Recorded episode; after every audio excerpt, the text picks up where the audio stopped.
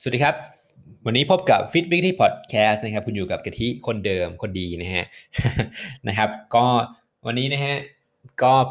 จะเป็นนะครับเมนูที่อาจจะมีเฉพาะประเทศไทยก็เป็นได้นะครับ ซึ่งต่างประเทศกะทิไม่เห็นนะนะต่างประเทศต่างประเทศกะทิไม่ค่อยเห็นเขาทำกันเท่าไหร่ไม่ค่อยเป็นเป็นแบบที่นิยมเท่าไหร่นะครับ แต่ประเทศไทยนี้บูมมากเลยนะครับ จะเป็นเมนูอะไรนะครับ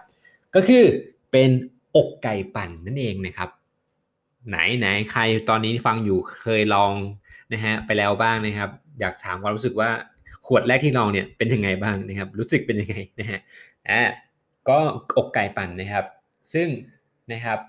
เป็นอาหารทางเลือกนะครับสำหรับคนยุคใหม่นะครับ แทนเวโปรตีนเลยก็ว่าได้บางคนก็กินอกไก่วันละสองสามขวดอกไก่ปั่นนะฮะก็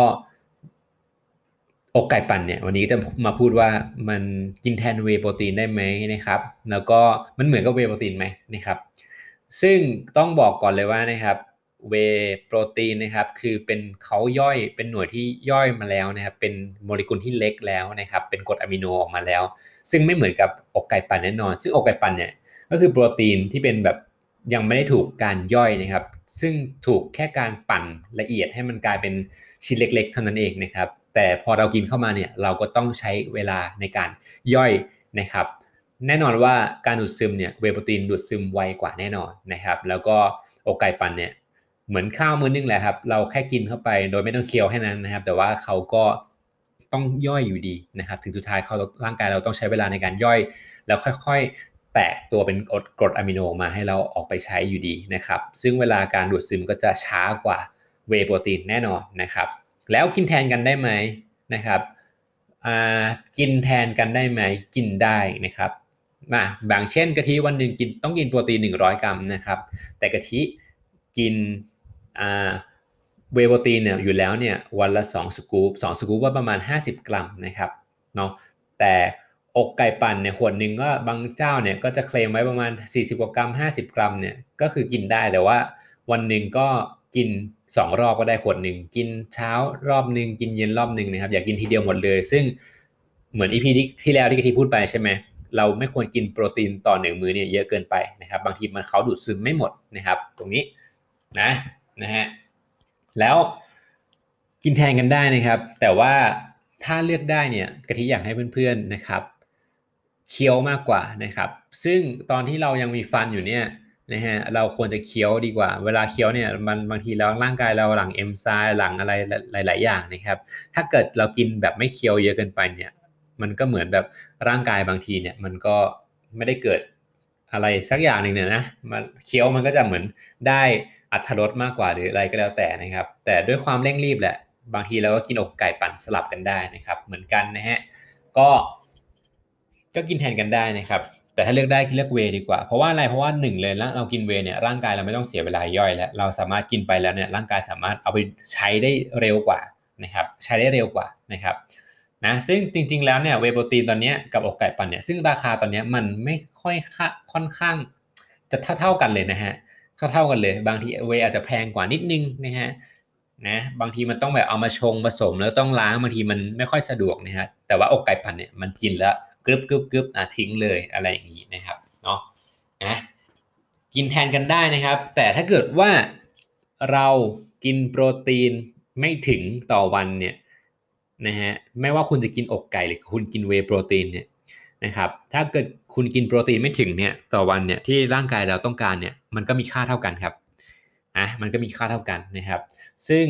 เวโปรตีนเนี่ยเป็นอาหารเสริมอยู่แล้วนะครับ แล้วก็อกไก่ปั่นกินเป็นเนี่ยเขาเรียกว่ามันมันก็จะเป็นอาหารเสริมเนี่ยแต่ว่ามันอยู่ในรูปของอาหารหลักอยู่นะครับนะเราก็กินเสริมได้แหละนะครับนะแต่ว่าเวโปรตีนที่หรืออกไก่ปั่นที่เรากินเนี่ยนะครับอย่าให้เกิน 50%ของอาหารหลักที่เรากินอยู่นะฮะตรงนี้นะครับปฏิยสุสอนมาเสมอเลยว่าอาหารเสริมเนี่ยอย่าไปกินมากกว่าอาหารหลักนะครับเหมือนไม่ใช่เหมือนวันนึงเนี่ยกะทิกิน โปรตีน 100 กรัมกลับมา 100 กรัมอีกแล้วนะครับแต่ว่ากะทิกินเวโปรตีนไป 75 กรัมแล้วเนี่ยแล้วไปกินอกไก่อีก 25 กรัมเนี่ยถามว่าได้ไหมนะครับมันก็ครบใช่ไหมโปรตีนครบจริงครับ แต่ว่ามันมากเกินไปสำหรับสัดส่วนในแต่ละวันนะครับก็คืออยากให้แบ่งไม่เกินครึ่งต่อครึ่งนะฮะตรงนี้นะครับให้ร่างกายได้เคี้ยวได้อะไรด้วยตรงนี้นะฮะ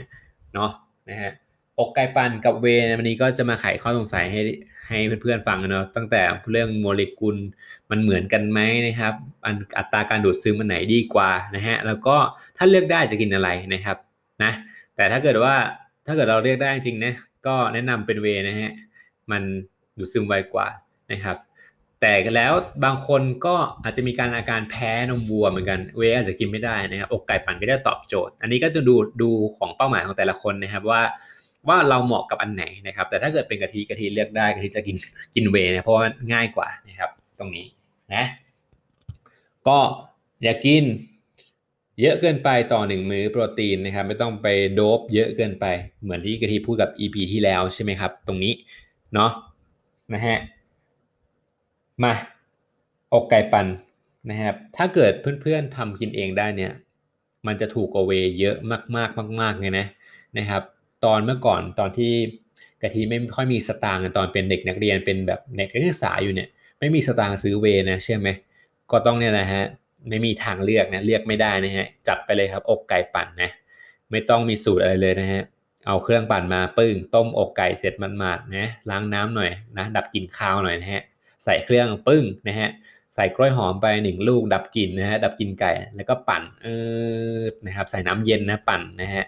อ่าจะช่วยดับกลิ่นนะฮะแล้วก็พอปั่นเสร็จปุ๊บนะฮะกระดกเลยอึกอึกอึกอึกนะฮะไม่มีตัวกรองนะฮะ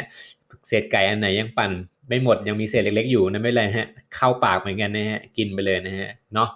ก็ถ้าเกิดเราเลือกได้นะครับ ก็เลือกแบบที่เราชอบนั่นเองนะครับเนาะ ก็วันนี้มาพูดกันบางคนบอกเอ้ยกินอกไก่แทนเวได้กินเวแทนอกไก่ได้ก็ไม่ผิดนะครับ แต่อยากให้รู้ว่าเรื่องโมเลกุลเรื่องความเร็วในการดูดซึมเนี่ยอันไหนช้าอันไหนเร็วกว่านะครับก็ให้เพื่อนไปแยกแยะกันดูนะว่าเราตอบโจทย์กับเป้าหมายเราแบบไหน แล้วก็เราเอาที่เราสะดวกแบบไหน เอาที่เราแฮปปี้นะครับนะวันนี้กะทิลาไปก่อนนะฮะนะครับหวังว่าเพื่อนๆฟังเสร็จแล้วเนี่ยไปซื้ออกไก่เลยนะนะฮะสวัสดีครับวันนี้